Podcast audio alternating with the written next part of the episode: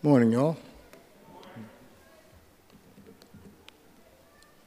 Today's reading comes from 1 Samuel. We are going to finish up the 16th chapter today. I'll be reading uh, starting from verse 14 in chapter 16.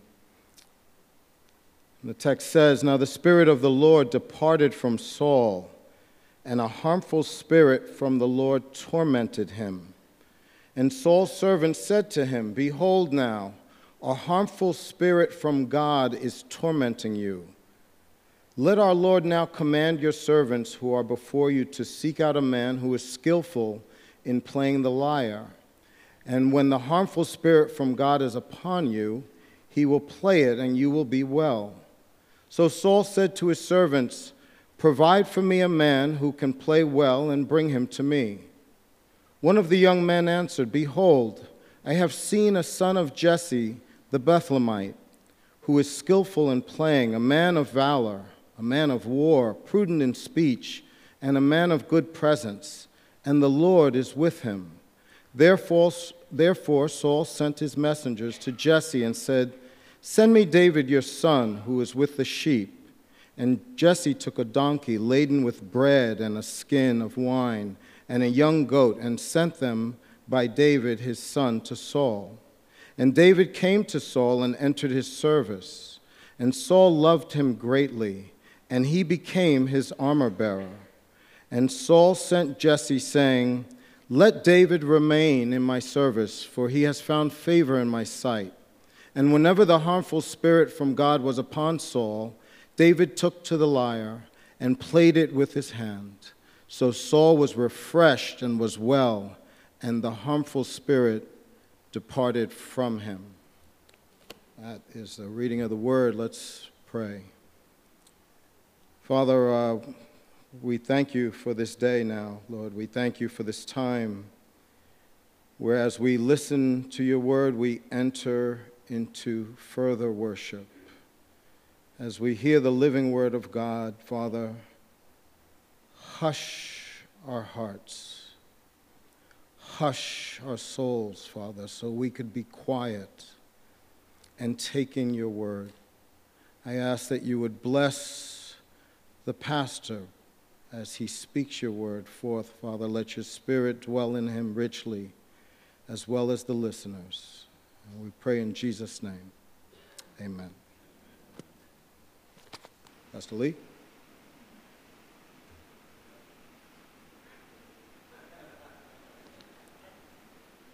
Okay, in chapter first. Uh, Good morning, everybody. I'm going to be talking about waiting this morning. oh, he's so clever. Now, we're continuing today in our series in 1 Samuel. We've in recent weeks see God tell Saul through Samuel that the kingdom was being taken from him. We saw David be spiritually anointed by God and chosen to be the next king. And we saw that after God took the kingdom from Saul and anointed David, and well, we saw everyone pretty much just went back home and went back to what they were doing. Samuel went home, we're told explicitly, after anointing David. Saul, as we're going to see today, is still the acting king. David went back to the fields from where he was called, back to tend his father's sheep. He was anointed by God and then went back to work. And while next week we're going to be looking at one of the most famous chapters in all the Bible, the story of David and Goliath, where we see an exciting battle and the hand of a sovereign God working for his people. But we still have the end of chapter 16 to consider. And here, well, life just goes on. Saul's just waiting at this point for God to take the kingdom from him. David's just waiting for God to make him king. Samuel's just waiting to see how God's going to do all that he promised to do. And if we don't pay close attention through reading about this waiting, we can miss how God is working out every detail in the waiting to accomplish his will for his people. And the same is true for us. You know, I know we want to do great things for God. We want God to work mightily through us, don't we? Through us and our ministries and our church. We, we pray for God to move every Sunday. God, move. We want to see great things happen, God. We want to see opportunities to save souls. We want to see the kingdom of God advanced. We want to see Him do these great things and do them through us. We want to see all the greater things that Christ said we would do. We do. But odds are, after we're done here today, we're just all going to go home. And life is going to go on. And we're all going to go back to work tomorrow. And we're going to have to wait to see that God is doing great things. And the question for us this morning is will we wait in faith? Because we know we're called to act in faith, right? I mean, I, I, I, say it every week. I call us to action from the pulpit every week, to by faith do what God has called us to do as His people. But what about those times that what God is calling us to do is just wait? Like God's calling David to wait. Let's look at our passage today. Verse 14. We read, Now the Spirit of the Lord departed from Saul, and a harmful spirit from the Lord tormented him. So the Holy Spirit departed from Saul. We know he was already rejected as king by God. We see now that God takes his spirit from him. Now, what does that mean exactly? Well, the Holy Spirit in the Old Testament didn't operate the same way as he does in the New Testament. And by that, I mean the indwelling of the Spirit wasn't what it is today in every case. Now, on this out of the cross, on this out of the ascension, on this out of Pentecost, Christ's indwelling spirit, spirit is God's presence with his elect. He is our seal and our sign that we are part of God's new covenant. The Spirit is quite literally God's presence on earth in each of us and in all of us together. In the Old Testament, God's presence was in one place it was in the tabernacle, or it was in the temple later. And his people were called to come to him to be in his presence. And they had all those sacrifices they had to do to be able to get into his presence, to make them holy enough to enter into God's presence. But none of those sacrifices, as we know from the book of Hebrews, were able to take away the sin of God's people, to make them permanently holy. And if you pay attention to all those, what can be tedious ceremonial laws in the Old Testament, you'll notice that in most cases, where there was sin, there was death. When someone sinned, there wasn't much available to them to allow them to get back into God's presence. Most of the sins were punishable by death. Coming to God and offering sacrifices couldn't provide salvation for sinners because once they sinned, they couldn't be in His presence. So, to provide salvation for His people, to provide His presence to His people, God had to come to us. And He did in Jesus Christ, who we're here this morning to worship, who we sang all those wonderful songs to a second ago. He came and died to atone for our sin. He died in our place so we could be forgiven and be allowed back in God's presence. And after he completed his work, he ascended to heaven and he sent his Holy Spirit to live within all of those that he saves. And there is a reason that the Bible reveals him as the Holy Spirit. He makes us holy. He allows us into God's presence. He is God's presence within us. And now, once He's with you, He is with you forever. Praise God for that. But that wasn't always the case in the Old Testament. Now, God did give His Spirit as a permanent saving indwelling of His presence in the Old Testament. We saw with David last week in verse 13 that Samuel took the horn of oil and anointed him in the midst of his brothers, and the Spirit of the Lord rushed upon David from that day forward. So David got the Spirit and didn't lose the Spirit. But often, under the Old Covenant, the Spirit was given to empower people for special tasks that God had them for, usually to lead God's people. Like when we would read that the Spirit would rush on Samson, one of the judges, and give him this supernatural strength. Or like we read back in chapter 10 of 1 Samuel, the Spirit rushed upon Saul and he prophesied. So we saw there the Spirit was given to Saul to empower him to lead God's people as king. But here, God removes his spirit from Saul because Saul had been rejected as king. Now, the spirit of the Lord departed from Saul, and a harmful spirit from the Lord tormented him. He took his spirit from him, the spirit that he granted in order for him to lead as long as he was going to be king. But he takes it from Saul and he gives it to David to lead his people. So we see again that this is a spiritual anointing that God gave David. The crown is not passed from Saul to David yet, but the Spirit of God has fallen on David. And what we see in this is a transfer from God's favor from Saul to David.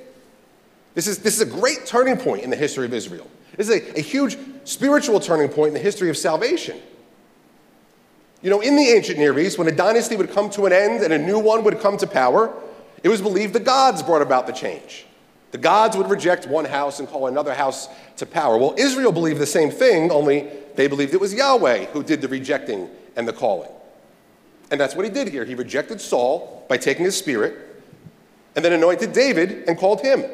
And this is why, as we'll see, David has all the sin in his life, like his sin with Bathsheba and Uriah, and we'll get to that. And in Psalm 51, after all his sin, David prays to God, God, don't take your Holy Spirit from me. Realize, David is not praying that God would reject him from his salvation. David is praying for God not to take the kingdom from him, like God took it from Saul here. Saul made himself an enemy of God through his disobedience. He turned his back on God. So God took his spirit. And instead, we're told here, God sends him a harmful spirit. Now, what is this harmful spirit? Well, the majority of the time, as words used in the Old Testament, it's simply translated as evil, sometimes as bad, sometimes as wicked.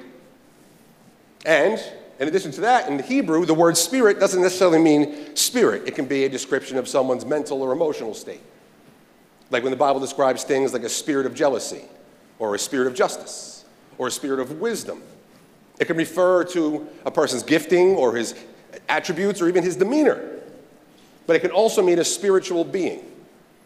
And that's what this is talking about here. It says, contrasted with the Holy Spirit, God sends a harmful spirit in his place. And we see this kind of thing in the Old Testament.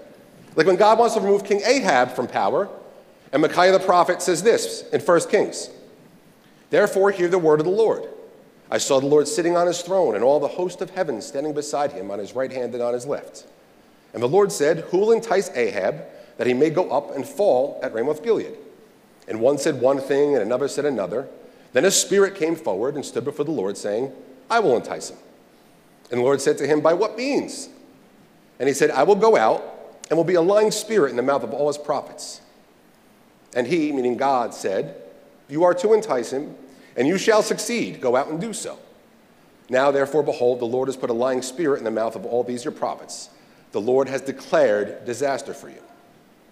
So we see in the Old Testament, God uses other divine beings, what we would call angels, to carry out his will. He uses these spiritual beings as agents of his salvation or of his judgment.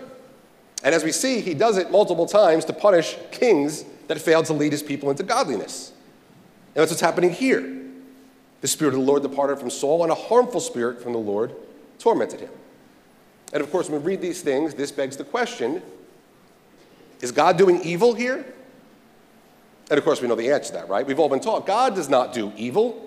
God is only ever good. I say it all the time, and I believe it when I say it. God is only ever good.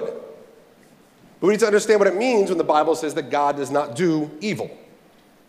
Like when we're reading Psalm 5 For you are not a God who delights in wickedness, evil may not dwell with you. That's our same word here, evil. Or when the Apostle John tells us, This is the message we have heard from him and proclaimed to you, that God is light, and in him is no darkness at all.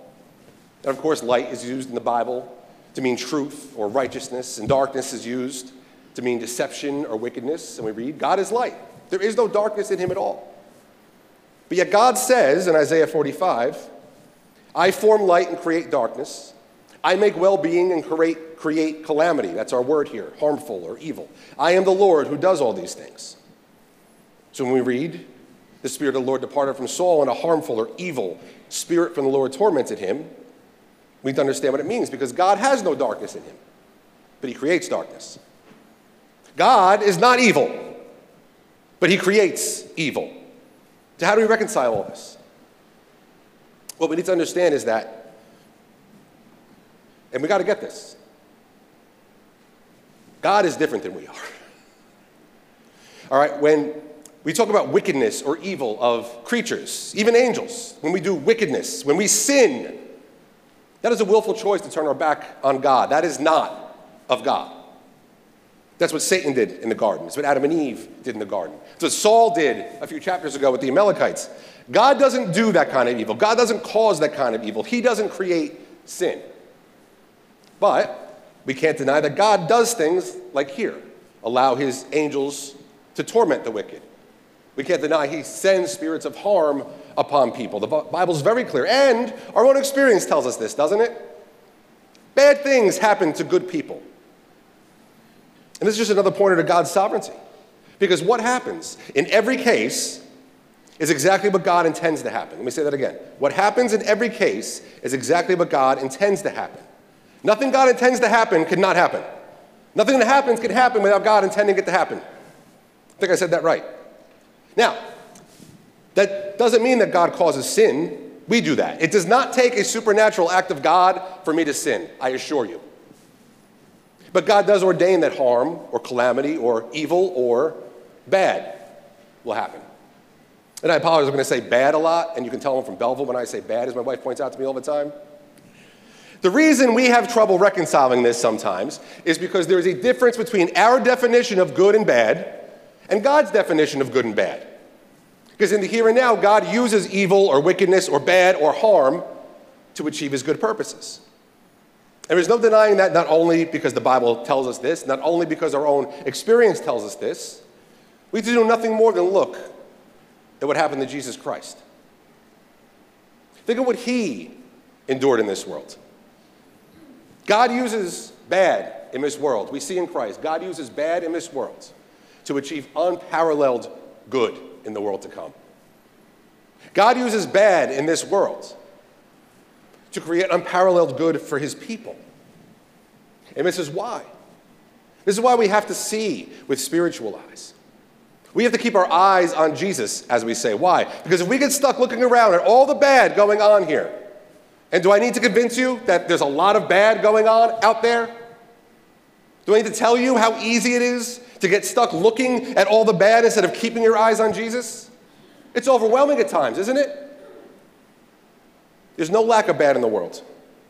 That's why I don't watch the news or network television or go on Facebook anymore. it's just everywhere.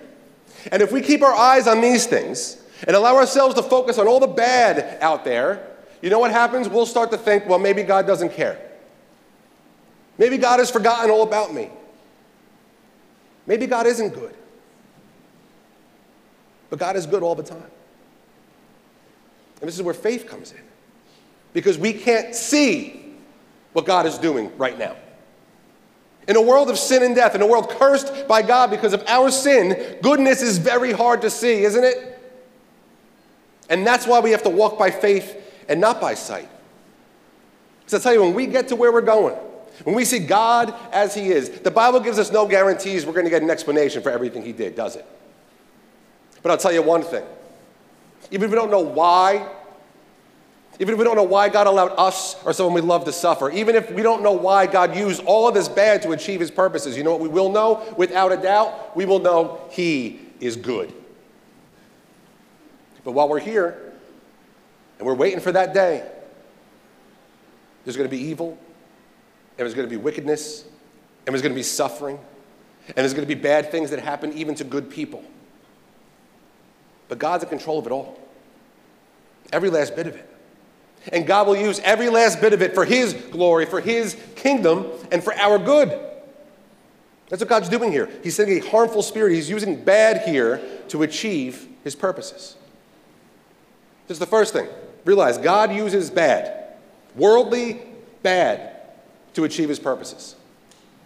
And the question is, what purpose did God have in orchestrating this bad for Saul? Let's read on. Now the Spirit of the Lord departed from Saul, and a harmful spirit from the Lord tormented him.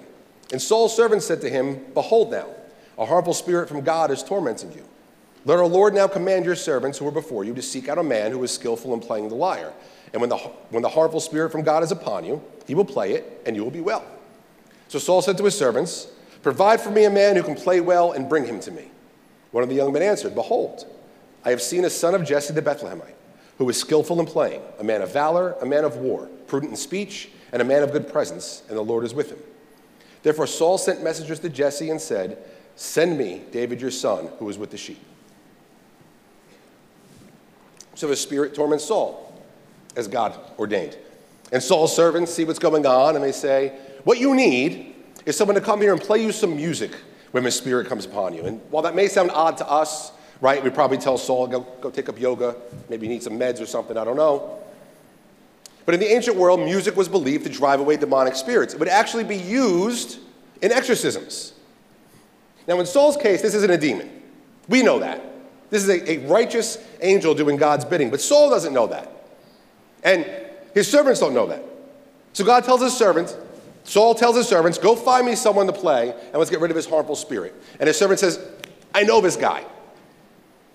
This guy, David, Jesse's son from Bethlehem, and God is with him. And these descriptions of David here, where we read a man of valor, a man of war, prudent in speech, man of good presence, all these things. These are just more hero descriptions of the ancient world. As I pointed out, the writer of his book is writing way after David's death. He's looking back on David as David the king. I mean, this is David the king. And he's describing him in these ways, reflecting on all God accomplished through him putting these words in the mouth of a servant. That's not uncommon in the, uncommon in the Bible. It wasn't uncommon in the ancient world.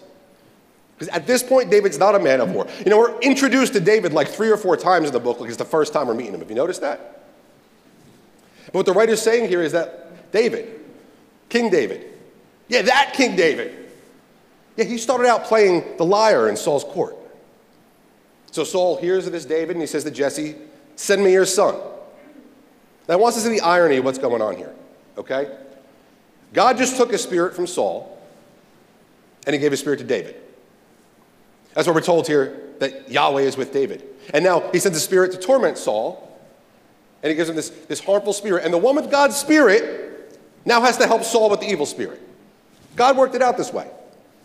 As we'll see, God's beginning a, a string of events here, some of them very, very bad from a worldly standpoint for David, in order to bring about his plan for David and his people.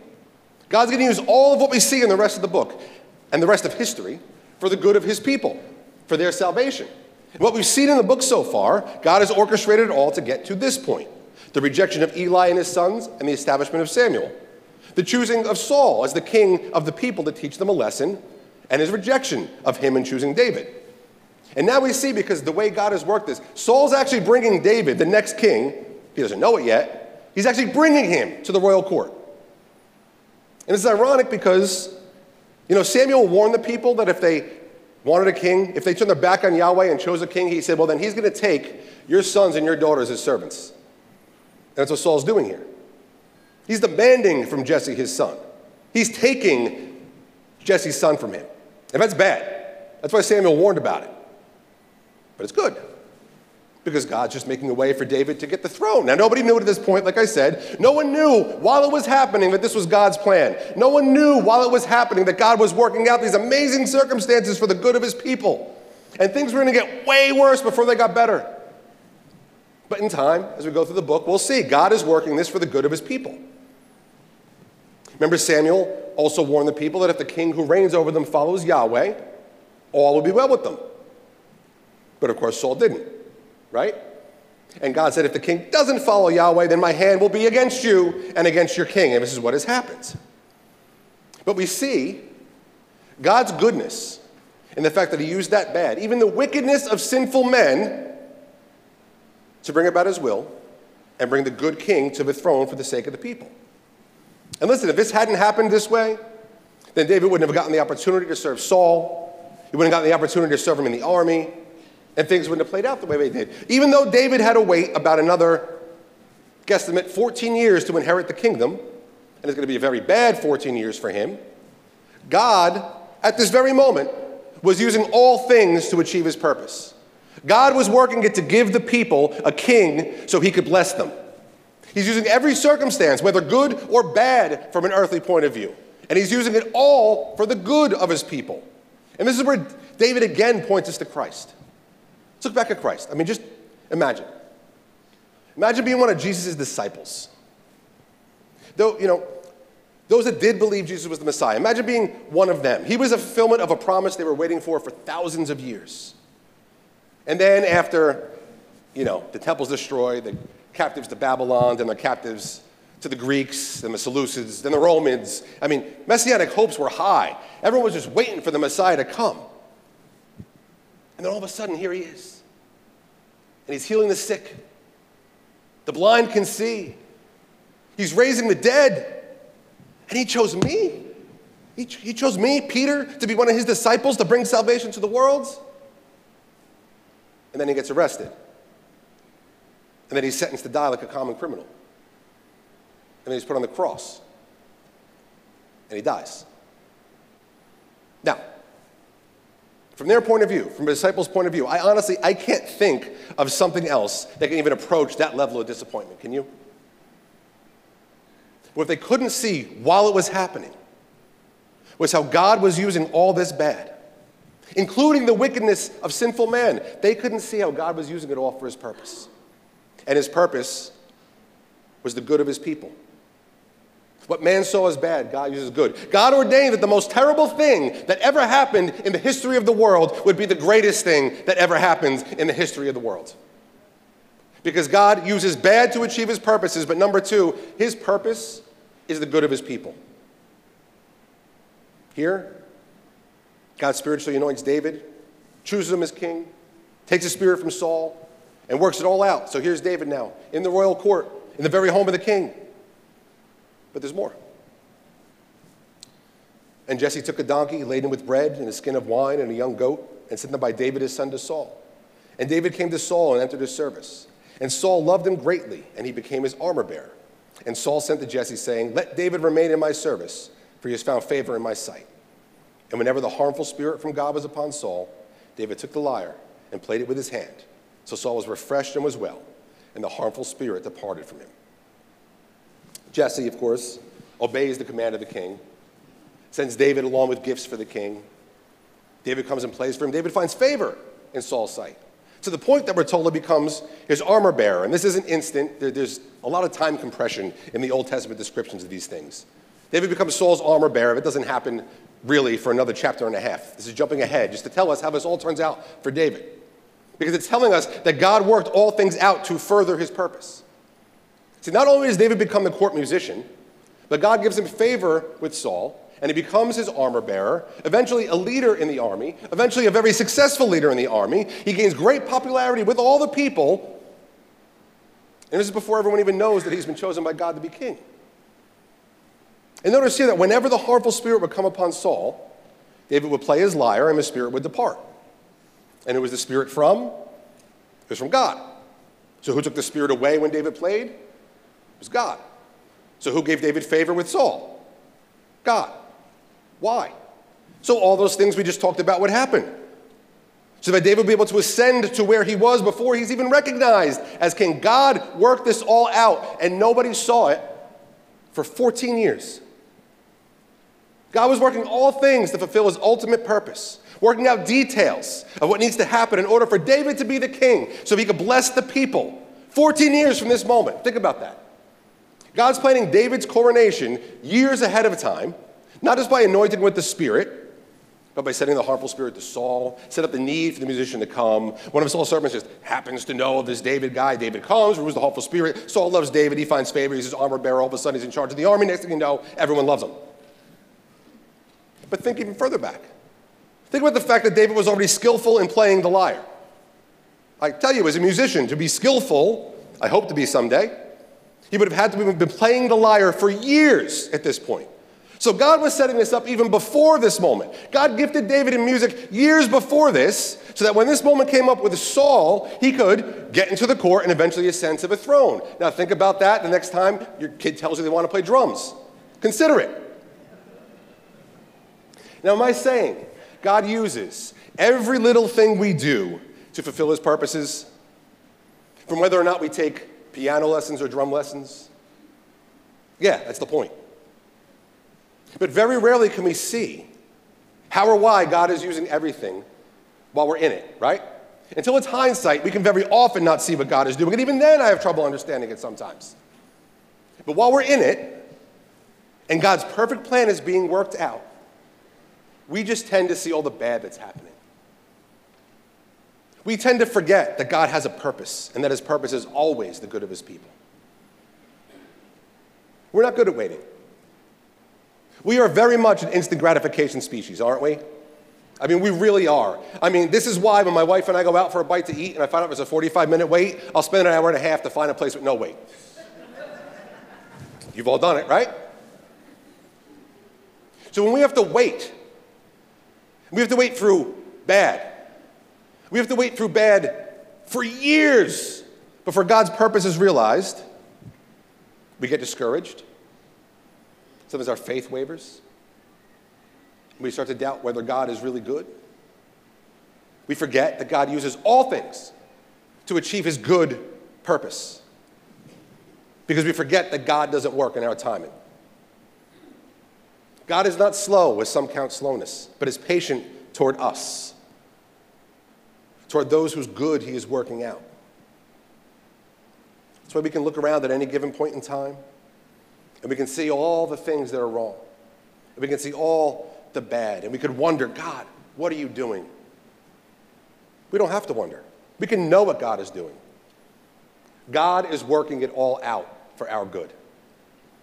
And while He works it out, we need to remember our idea of good and bad and God's ideas of good and bad. Otherwise, we are going to lose patience. We are going to lose hope. We are going to lose faith. We're going to forget that God is good. Remember, God uses bad to achieve His purpose, and His purpose is the good of God's people. But always remember, God doesn't work according to our timing. This is something the Bible makes very clear. If you read the blog post from this week, after being asked a very good question about David waiting, about how he waited for years, I wrote about how the history of redemption is a history of waiting. It's a history of waiting. It's all God's people do is wait and wait and wait. And they endure trials and they endure bad while they wait and wait and wait. It's all over the Bible.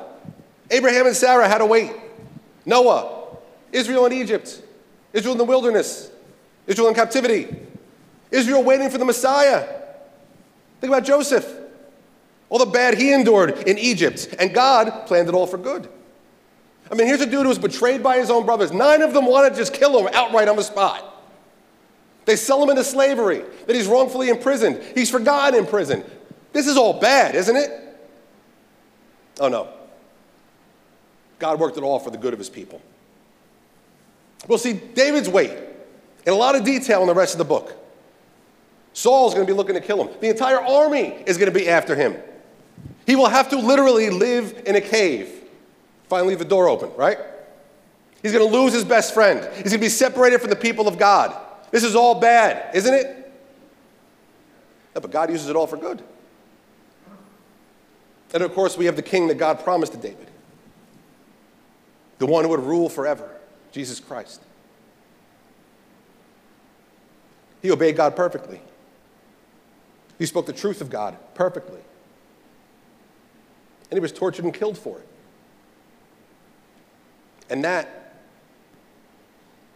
horrible bad turned out to be the only good we ever needed. And so we should remember people like Joseph, who through faith was able to just forgive those who wronged him, to forgive the bad of man in light of the good of God. We should remember David, who refuses to take matters into his own hands, patiently waits on God to work it all out. And it wasn't easy. David felt hopeless at times. David felt like he just couldn't wait anymore for God to act. But his faith never wavered. Look at some of his Psalms. Look at Psalm 13. He says, How long, O Lord, will you forget me forever? How long will you hide your face from me? How long must I take counsel in my soul and have sorrow in my heart all the day?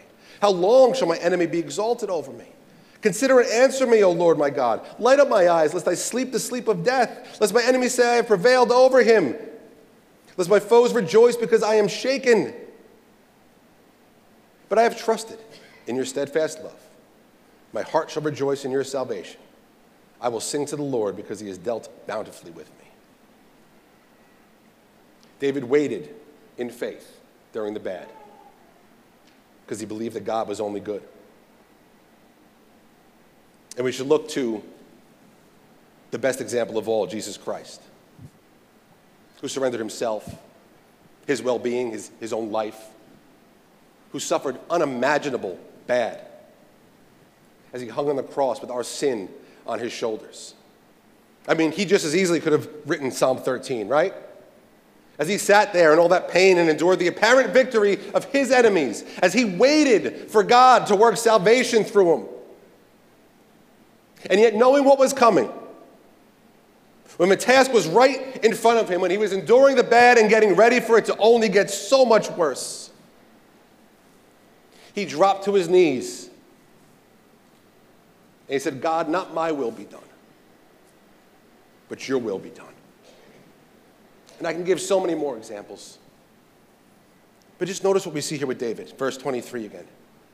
And whenever the harmful spirit from God was upon Saul, God took the lyre and played it with his hand. So Saul was refreshed and was well, and the harmful spirit departed from him. David waited on God. David had faith in whatever circumstances God placed him in, and, and it gets bad. He was God's chosen king.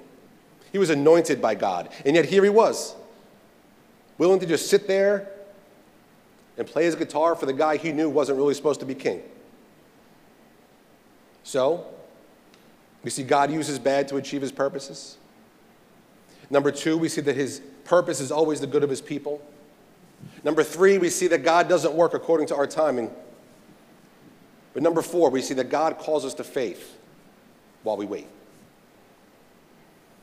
If you read this last week's blog, I gave a little bit of my testimony, but I'll give you a brief portion of it here. When, when I was saved by God, it's a very unremarkable story. I was just sitting on my bed reading my Bible. I got to John 3 3, and life just changed. When I tell you, I knew almost instantly that God was calling me to be a pastor, and I prayed and I prayed and I prayed for God to be able to take me out of a secular world and be a pastor. And I waited a very long time. And even in my last church where I was pastor, I was only doing that part time. Then the church closed. And we showed up here at MCC, and Gloria gave me a kiss, and we never left. True story. And when we got here, I had decided I must have been wrong. I don't know what God has in store for me. I'll just wait to see what it really is. But clearly, I wasn't meant to be a pastor of a church. But God worked it all out in His time. Every detail that led me to my part time pastor role, to coming here to Montclair Community Church, to having the privilege of being your pastor today, every detail over the course of 17 years was worked out by God. And I can only see it now. And I know that that 17 years, that God bringing me here to you is just such a small detail in the plan that He has for us as a church. And I believe, my whole heart, that God is working out every detail in each of our lives to make us exactly what we need to be, all for His glory, all for His kingdom, and all for our good. And you know what? It might not be this year. We might not see what God is doing. Maybe it's not next year.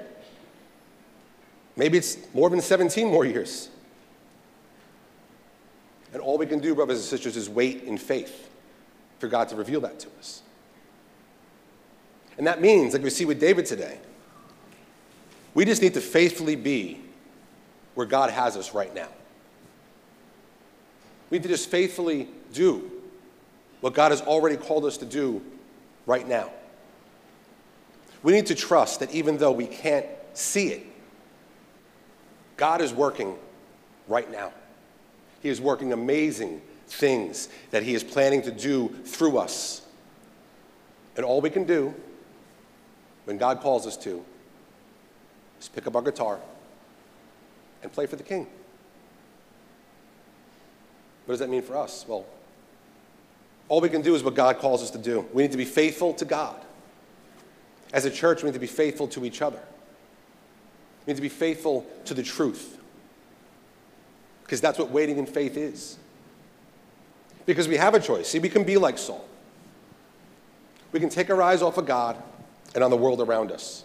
We can be distracted by what we call good, right? Like Saul.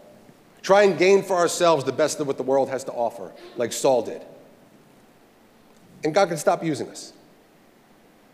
Or we can get distracted by all that bad from our point of view and get lost in the circumstances around us, in the suffering, all the evil, in the wickedness. And we can sit and ask God why. And we can start to doubt his goodness.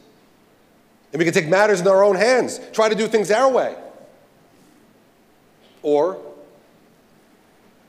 we can just wait. We can wait in faith, and we can, like Joseph, believe that God's working out something great, no matter how much earthly bad we suffer. And with that faith, God can do great things. We can, like David, believe that God is in control and refuse to take matters into our own hands, and God will do great things with that faith.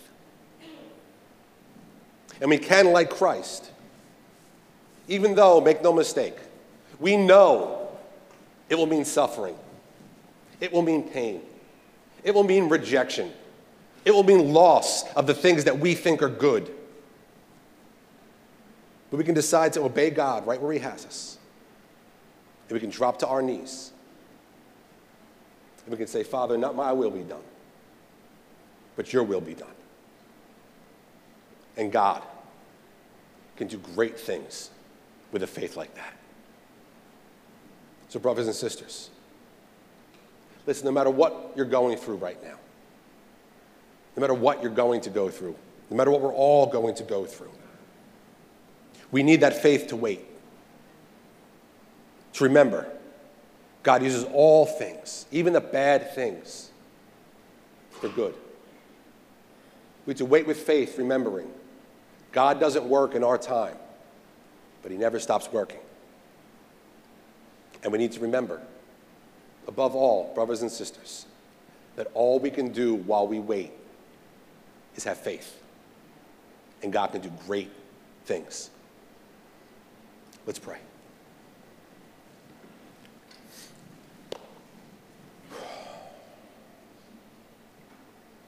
Glorious God. I thank you this morning. I thank you for your goodness. I thank you that your goodness is directed at us. I thank you that no matter what we see in this world, no matter what it seems, no matter how it feels sometimes, no matter how dark, Lord, it seems, that you are working all of that for our good, that you are doing wonderful things for your glory and for your kingdom, and to work the salvation of your people, God. Even when we don't see it and we get impatient and we ask, why, God? Why? did you do this? Why didn't you do that? God, give us the faith, Lord. Give us the faith to know that you're using all things for your purposes, that your purpose is always our good and your glory, God. And help us to wait in faith right where we are, God. Help us to believe what your word says. Help us to believe the testimony of the Spirit within us. Help us, God. Help us to remember who you are and I thank you, God, that you have given us so many examples, Lord, in our own lives. We can look back and see how your hand was working the whole time, even though we thought it wasn't. But we wondered what you were doing, but we wondered where you were, that you were right there the whole time, God. Give us faith to believe that at every moment. Give us faith that you can use, Lord. As you work out the details, give us faith that you can use. And Lord, we can't We're so weak, God. We can't. We can't do it on our own. Lift our eyes to you. Lift our faces see your glory. Lift our hearts, God. Give us encouragement to believe,